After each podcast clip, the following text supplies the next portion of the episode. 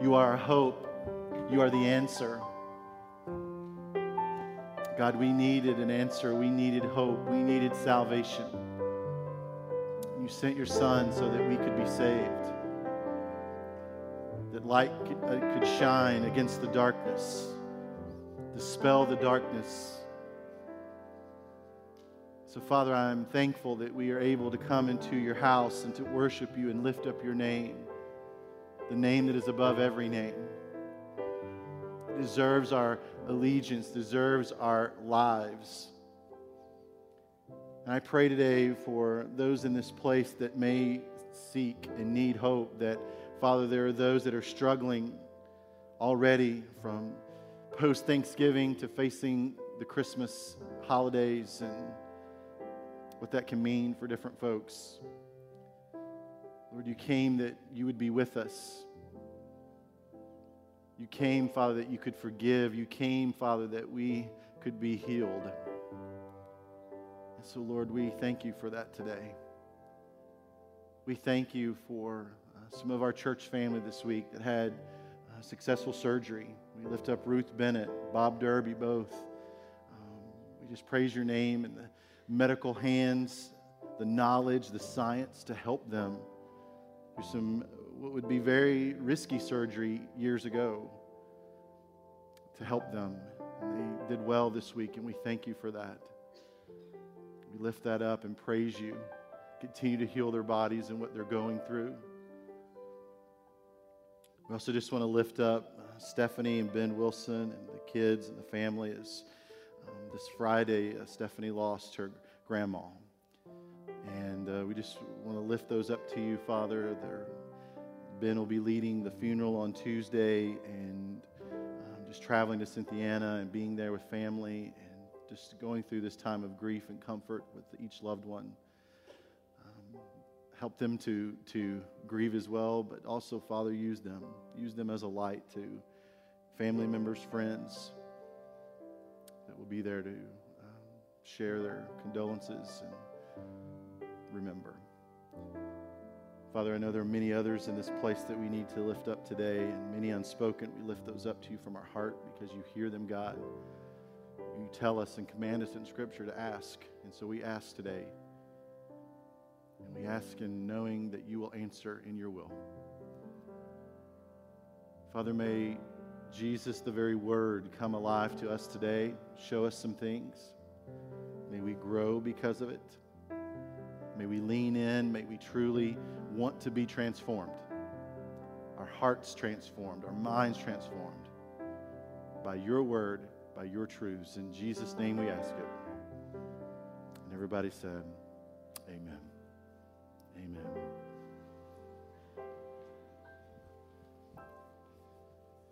I don't know about you, but every year at Christmas time, especially growing up, there were always some gifts that you needed, but you didn't get very excited about.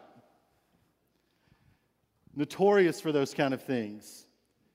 And I remember also as pre- as children, and we talked about presents, and we looked at and thought about gifts, we always had those that we were desperate for. Those that we really wanted. We would beg mom and dad for it. We would look underneath the tree to see the different boxes, the different wrapping paper, to see if we could figure out, was that the gift that I really wanted? I remember as a kid, for me, I wanted two things. The first one was Castle Grayskull from the Masters of the Universe. Now, I know I'm showing my age a little in the room. There's some of you younger than me going, what is that? Masters of the Universe, He-Man, She-Ra. I wanted the castle. That was like the prime gift of that whole deal, you know, kind of like the whole Optimus Prime with the Transformers, you know.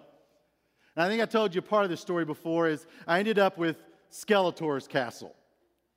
But I didn't get Castle Grayskull. Scarred me for life. But then there was the gift that I always wanted, the other gift that I did get. The classic Nintendo. You know what I'm talking about. This thing was the bomb. I mean, we can't put this up against the P S four graphically and all those things today. But, man, the classic Nintendo was the bomb. I mean, remember the classic games, the original Mario Brothers, the duck hunt, because you could sit across the room and actually shoot the ducks? How many hours did we waste doing this stuff?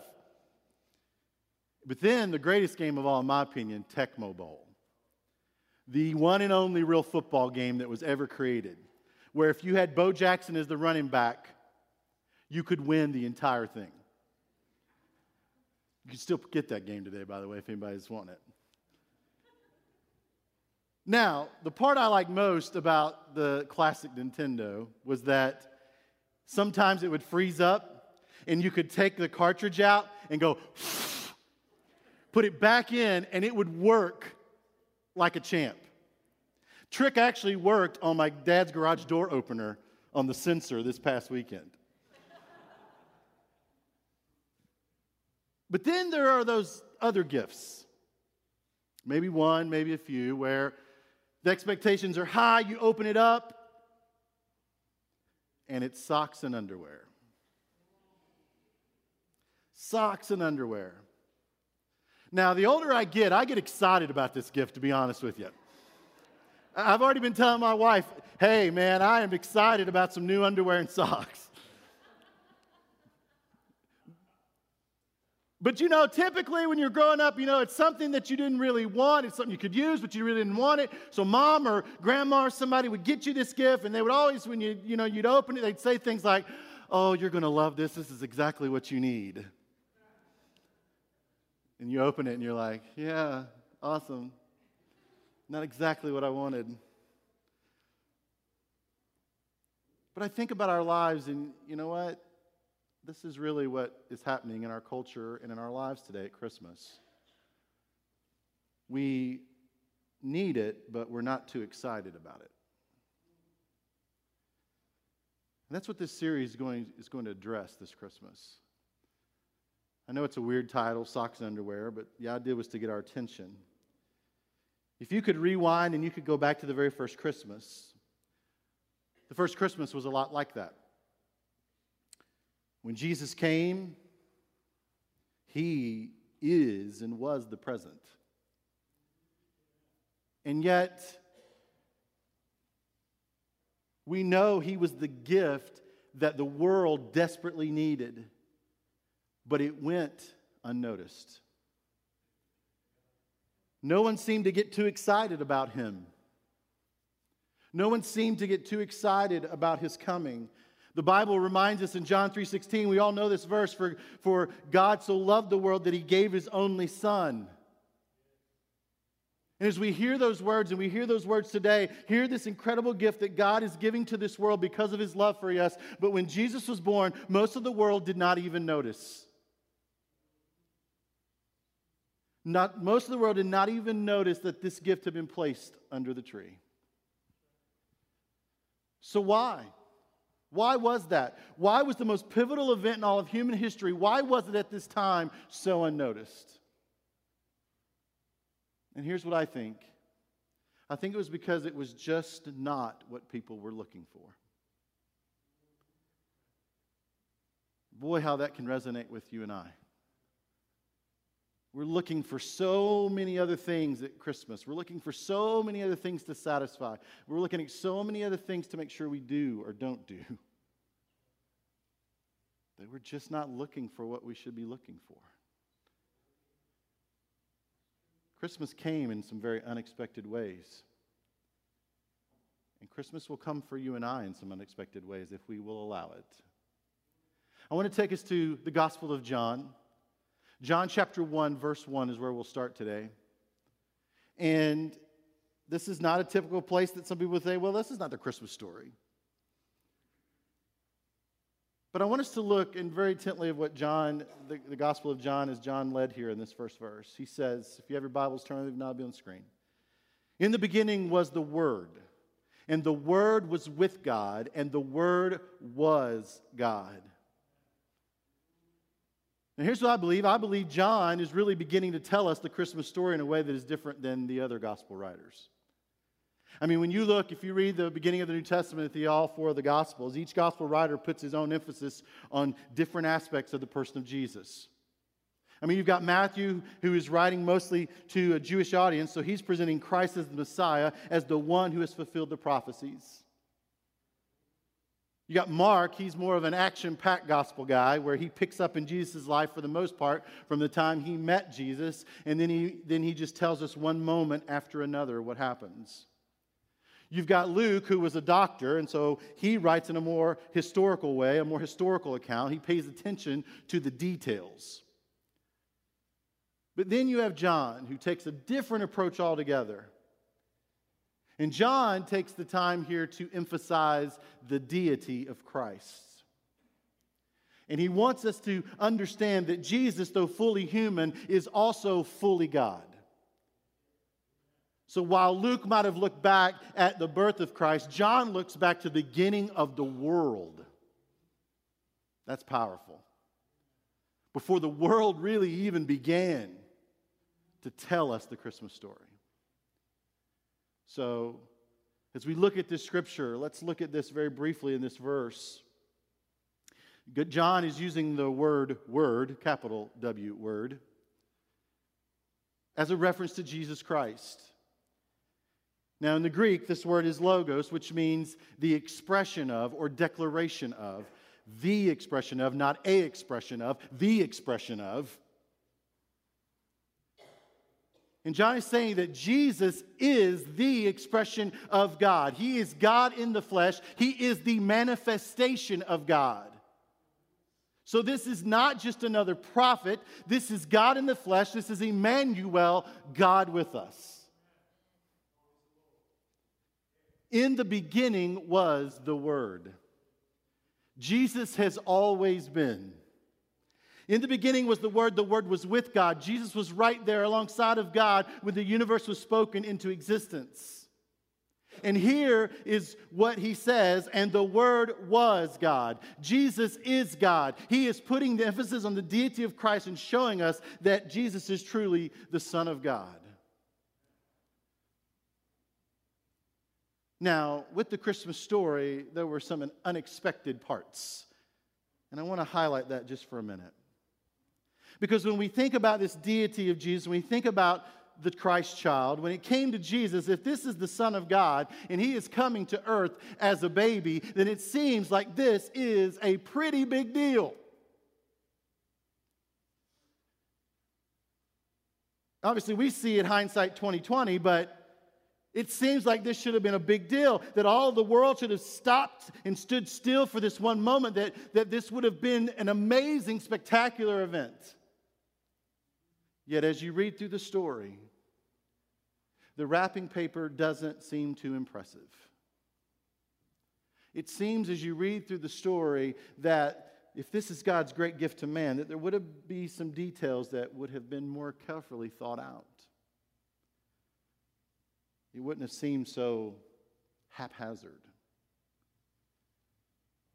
Now we know, yet from the beginning of time, the Bible tells us that this had been planned. I mean, the first prophecy of Jesus comes in Genesis chapter three. Adam and Eve sin, and it is at that moment that God promises to send us a Savior. So thousands of years have led up to this moment. You have the time period between the Old Testament and the New Testament, between Malachi and the Gospels, where four hundred years go by, and they don't hear anything from God. No prophet, no word from the Lord. And my guess is that because of that, by generation after generation after generation, eventually, a number of people stopped looking. And even for the ones who were still looking, they probably were thinking, when he comes, we're going to know it. When he comes, it's going to be a big deal. It's going to be a significant event.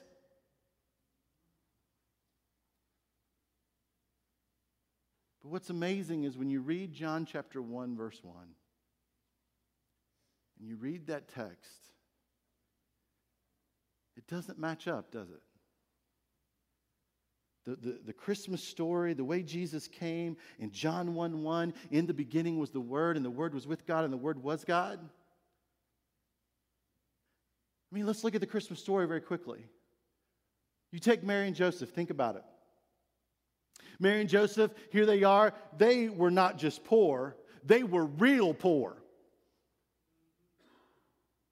They were so poor, listen to this, and this is this is serious. I mean, listen to this. They were so poor that they could not even afford to, to buy the sacrificial lamb that was required by Levitical law for the birth of their son. All they could afford, they didn't have enough money, all they could afford was d- two doves. Now think about the irony of that picture. They can't afford to even buy a lamb for the Lamb of God. So they buy two doves, and that is the best they could do. And it makes you ask the question, God, you planned this out? It just seems like, as we think about this gift of your son, the greatest gift that's given to the world, that this should have been delivered better. This should have been delivered to just the right people, better. You, let's go further. You take the whole journey of Christmas that Mary and Joseph made. We want to romanticize the picture, right? And yet you have this woman, she's nine months pregnant. We assume she's riding on a donkey because that would have been way too long, too far a distance to walk. And they get there, and there's no room in the inn. And it makes you ask the question, it seems like, man, if, if God was doing, was planning this, then he probably would have made some reservations on Expedia or something, right? I mean, let's go further. You got the evil king during this time, King Herod. Why not remove Herod from the equation? You're God. Just take him out. It would have made things a whole lot less difficult on Mary and Joseph. It just seems like, again, that God could have taken care of them a little more carefully. And then the most unexpected part of the Christmas story comes right in the Gospel of Luke, chapter two, verse seven. And she gave birth to her firstborn, a son. And she wrapped him in cloths. Some translations say rags. Now I know we we we we we get very sentimental about that picture, and we're like, oh, that's all she had. But I want us to think about this. The creator of the universe got wrapped in rags. The creator of the world, the Savior, got wrapped in tiny linen torn cloths. In the beginning was the Word, and yet now he's in a feeding trough.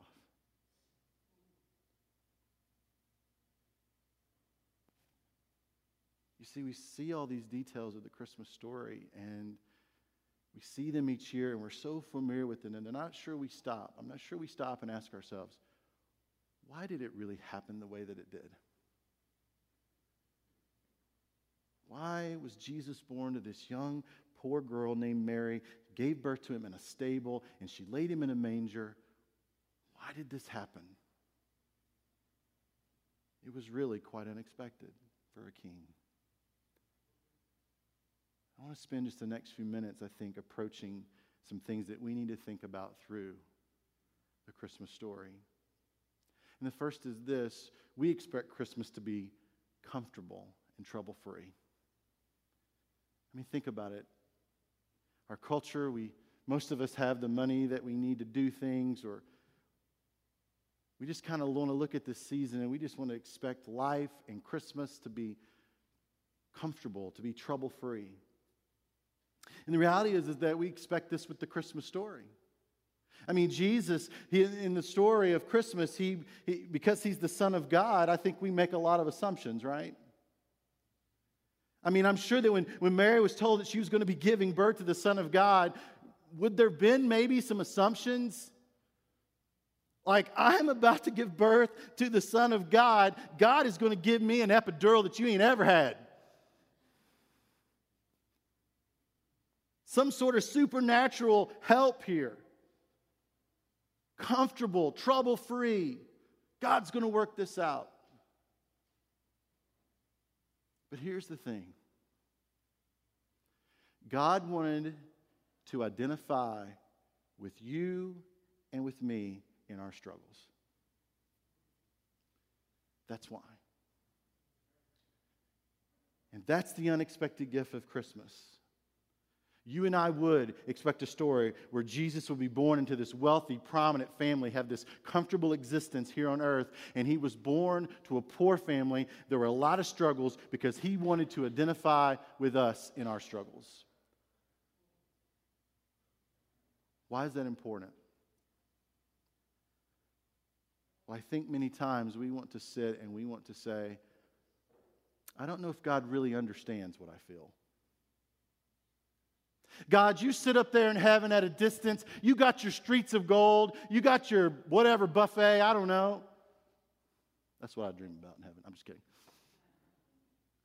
No, you got all this, God, and here I am down on this earth, and you, you don't understand the problems. You don't understand what I feel. You don't understand what I'm going through. And here's the point. He's been through what you've been through. And this is the unexpected gift of Christmas, that Jesus says to you, I know what it's like. Hang on, I know what it's like.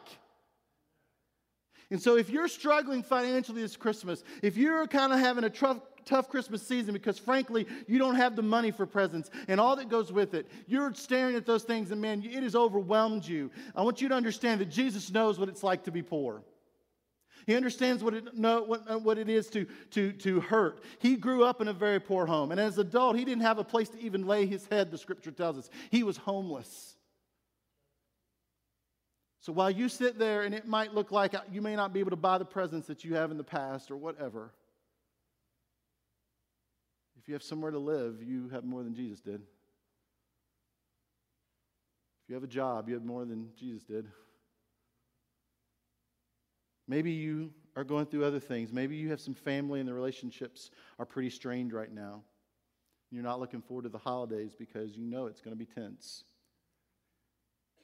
You might have a family member that you know that's going to disappoint you. Jesus knows what it's like. When he began his ministry, his own mother and brothers thought he was crazy.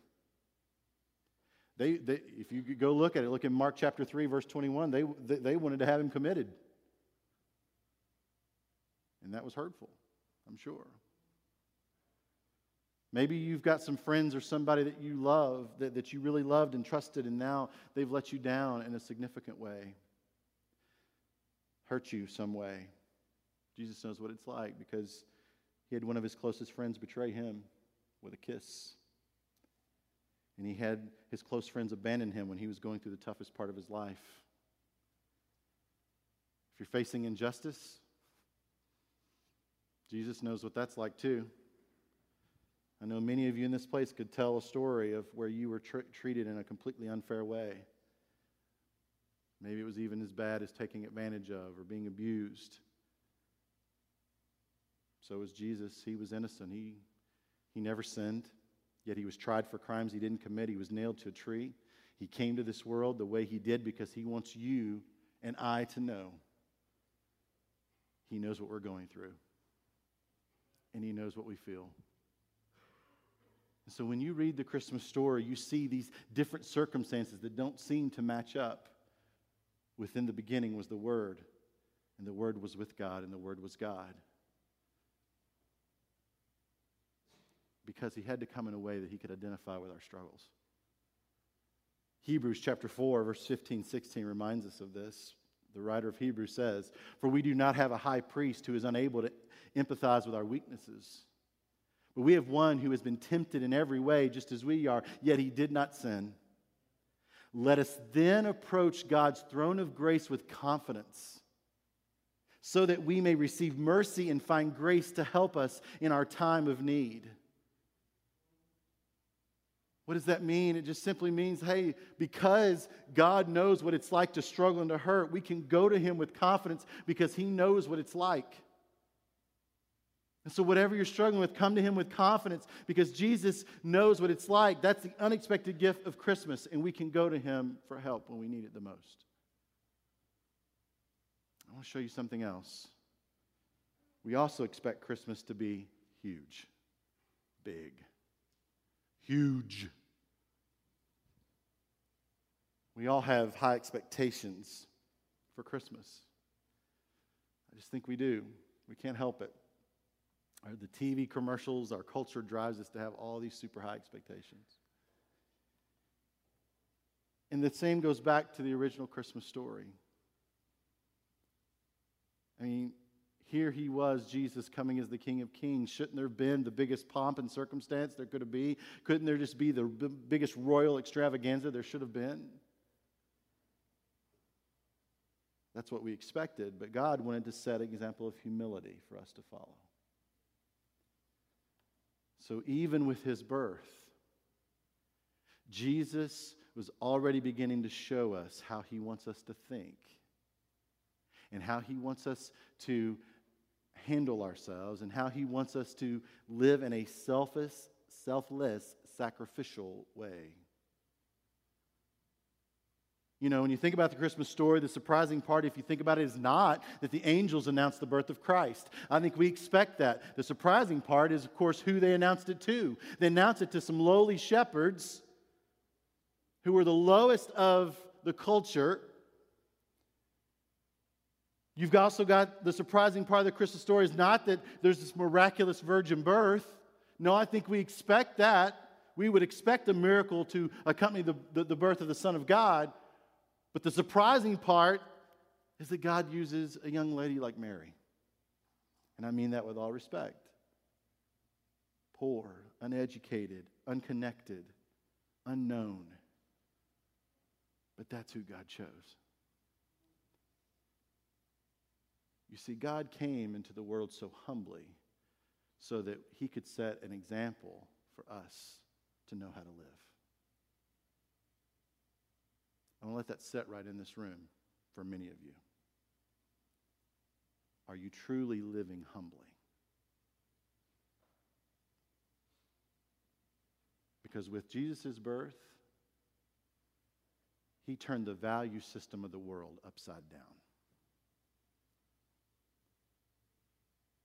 And the question is, in the church, are we following that? Are we truly following that? I mean, let me just quickly give you a great way to think about it. I don't know if anybody's ever shared part of this story with you, but when Jesus was born, he was only about three miles from the palace of King Herod. And as the king, the palace was huge. And if Mary and Joseph would have just stood outside the stable that the King Jesus was born in, they could have seen it. Why? Because this mansion, if you will, this palace, was an incredible piece of architecture to the point that it was built upon a hill, and it was ninety feet tall, and it covered around forty-five acres of land. And it was surrounded by over two hundred acres of gardens. Imagine, in this palace, you've got King Herod. And the real King of Kings is in this feeding trough, literally just miles away.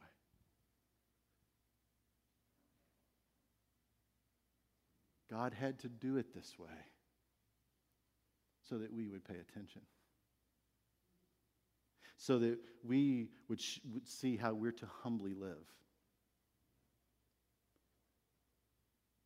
The kind of attitude and love that he wants us to have. Paul put it best this way in Philippians two, verses six through eight. He said, who? He's talking about Jesus, but he's talking also to us about how to live. Who, being in very nature God, did not consider equality with God something to be used to his own advantage. But rather, he made himself nothing by taking the very nature of a servant, being made in human likeness. And being found in appearance as a man, he humbled himself by becoming obedient to death, even death on a cross. See, Jesus didn't tell us just how to live humbly. He came all the way from the throne room in heaven. And not only does he come down here to earth to be born in a feeding trough, also went to the cross. I don't know about you, but that's a message that my house needs to hear. I don't know about you, but we all have this tendency to look out for ourselves. You see the kids, and I don't know about you, but like in my house, everybody's counting the presents. I got three, and it's a tally chart, you know what I'm saying? And they're counting the presents, and they're looking to see not only who's got the most, but who's got the bigger one versus the smaller one. And am I being treated unfairly? And, and whose is that? And is that as good as mine? Don't laugh, adults. We're not much different. You're sitting there going, we ain't bought gifts for each other. We, we, we don't think like that.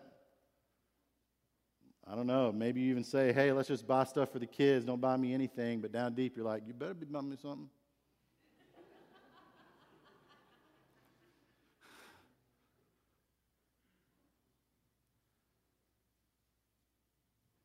I think we're missing it.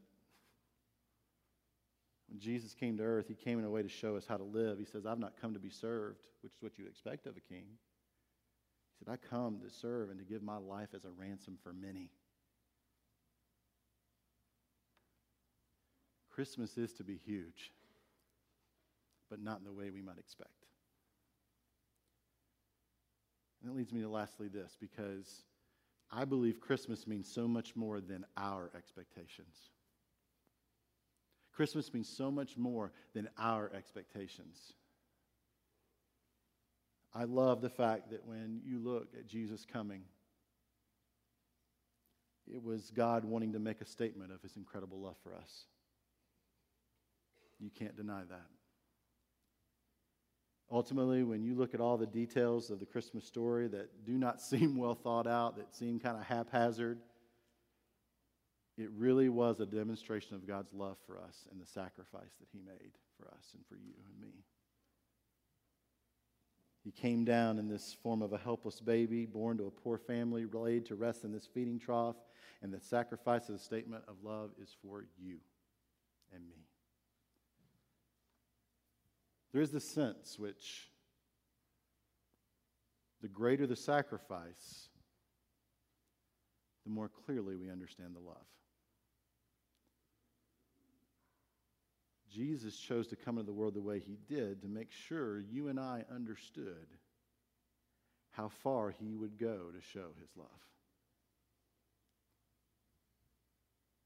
Maybe you're like me. Maybe you grew up with this nice little sweet, beautiful nativity scene. Mary kneeling. Here you've got the baby Jesus in the manger sleeping quietly.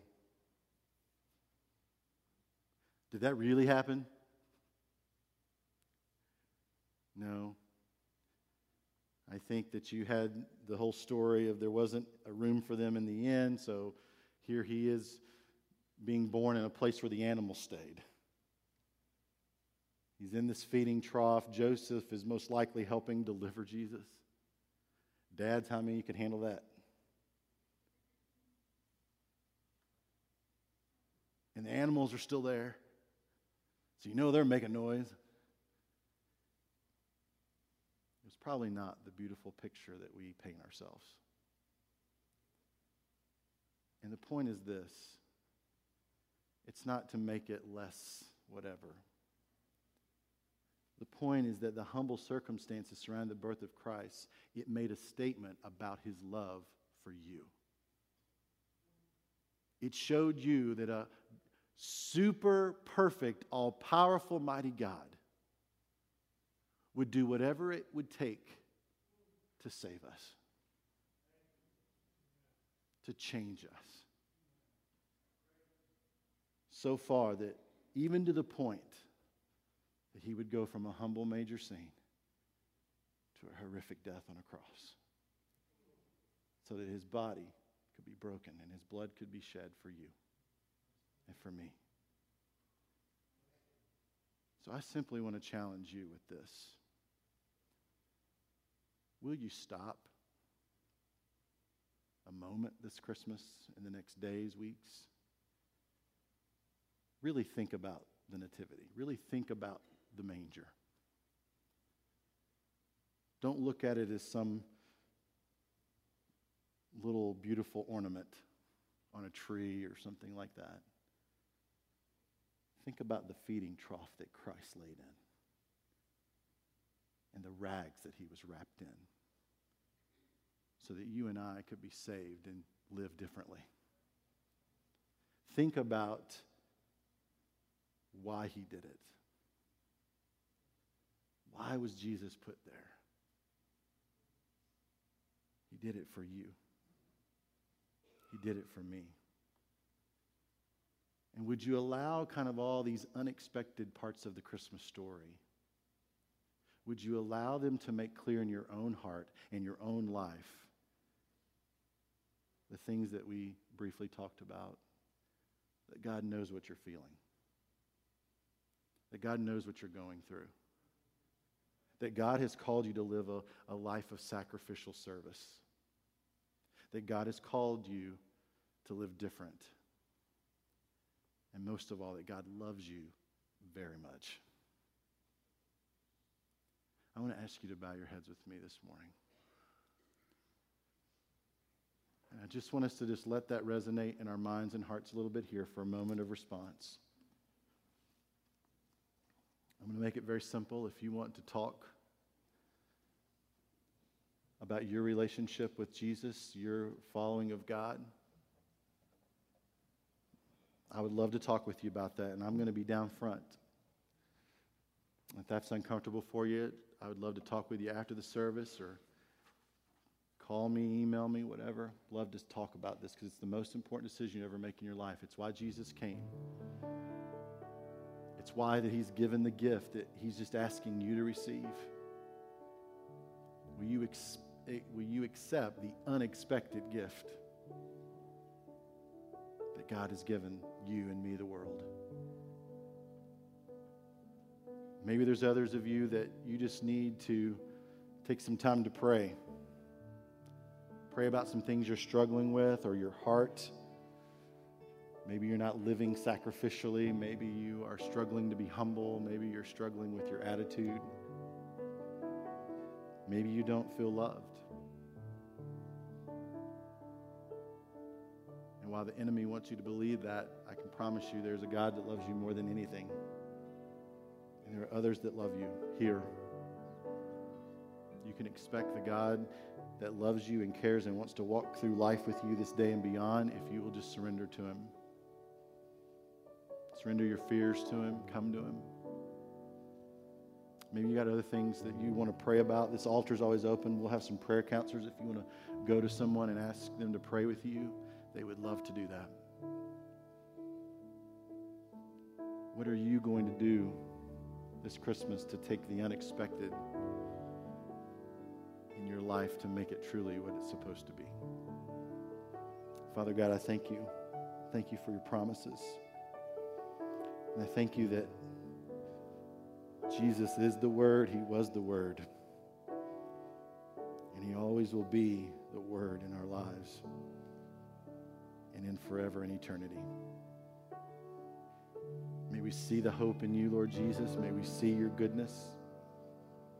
And when there's a world and a culture that wants to show us nothing but bad news or fake news or whatever, God, you are still on your throne, calling us to repentance, calling us to live for you.